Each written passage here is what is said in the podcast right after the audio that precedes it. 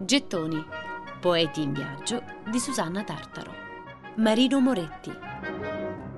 Nelle antologie scolastiche, se cerchiamo la voce Novecento Marino Moretti, appariranno un paio di poesie al massimo accompagnate da qualche scarna nota biografica. Nato nel 1885 a Cesenatico, morto nel 1974 a Cesenatico, crepuscolare. Non ci sono tante cose da dire su questo poeta che non si spostava quasi mai dalla sua casa sul canale. Non c'è nulla di memorabile.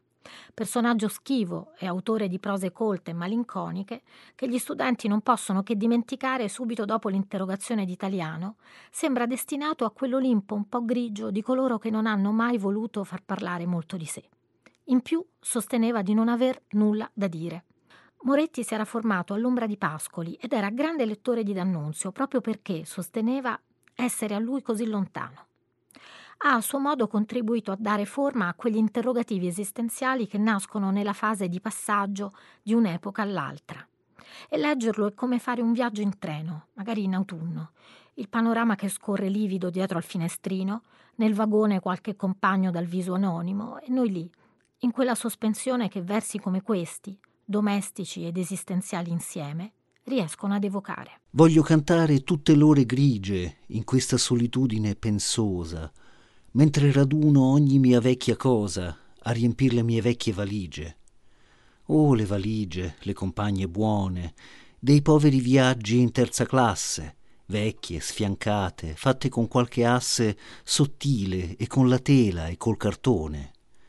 Le camicie van qui da questa parte, Quaggiù ai colletti cerco di far posto, lì le cravatte e qua, quasi nascosto, un manoscritto e ancora libri e carte.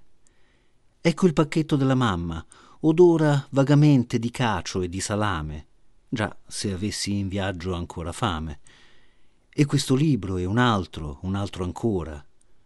Dove vado? Non so, ma mi sovviene d'averla pur desiderata questa partenza, come il piccolo, la festa, che col serraglio e con la giostra viene. Dove, non so, ma pare a me che io debba vivere senza scopo, allo sbaraglio, e a tratti con l'inutile bagaglio, partir per i paesi della nebbia. Amava definire la sua poesia prosa poesia.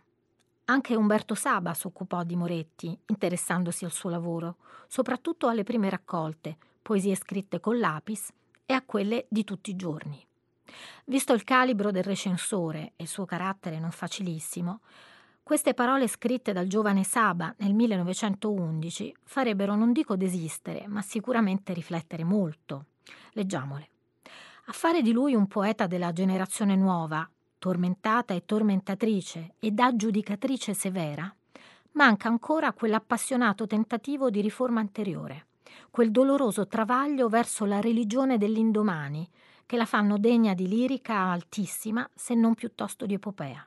Solo quando questa sarà stata scritta, potremo con maggiore indulgenza e più sicurezza assegnare il posto, ad ogni modo abbastanza invidiabile, che si saranno meritati questi versi pieni di cara infantilità e di umorismo dolorante. Nel 1915 a poco più di trent'anni, il clima era quello della Grande Guerra, Moretti, pur non essendo idoneo al servizio militare, si arruolò come infermiere, lavorando negli ospedali da campo. In quell'anno dichiarò anche che non avrebbe più scritto in versi e continuò la sua produzione di romanzi, anche con un ottimo seguito di lettori. Decenni più tardi, superati gli Ottanta, si smentì, decidendo di tornare poeta, con quattro raccolte che uscirono da Mondadori per la collana dello specchio. Dopo anni di silenzio, nel 1965, pubblicò il volume Tutte le poesie, che raccoglieva anche i testi tenuti per anni nel cassetto.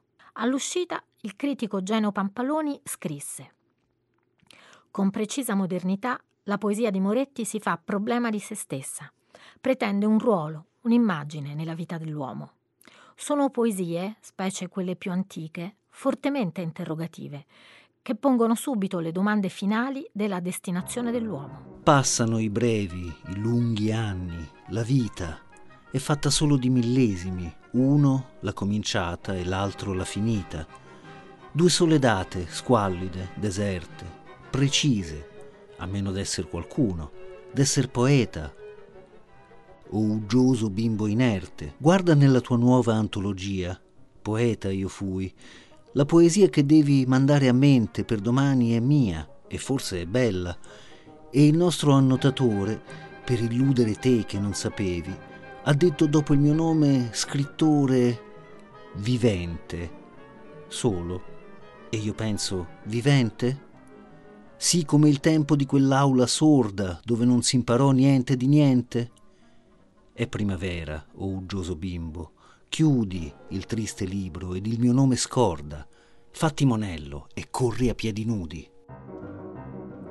Per riascoltare e scaricare in podcast cerca Gettoni sul sito di Radio 3 e sull'app RaiPlay Radio.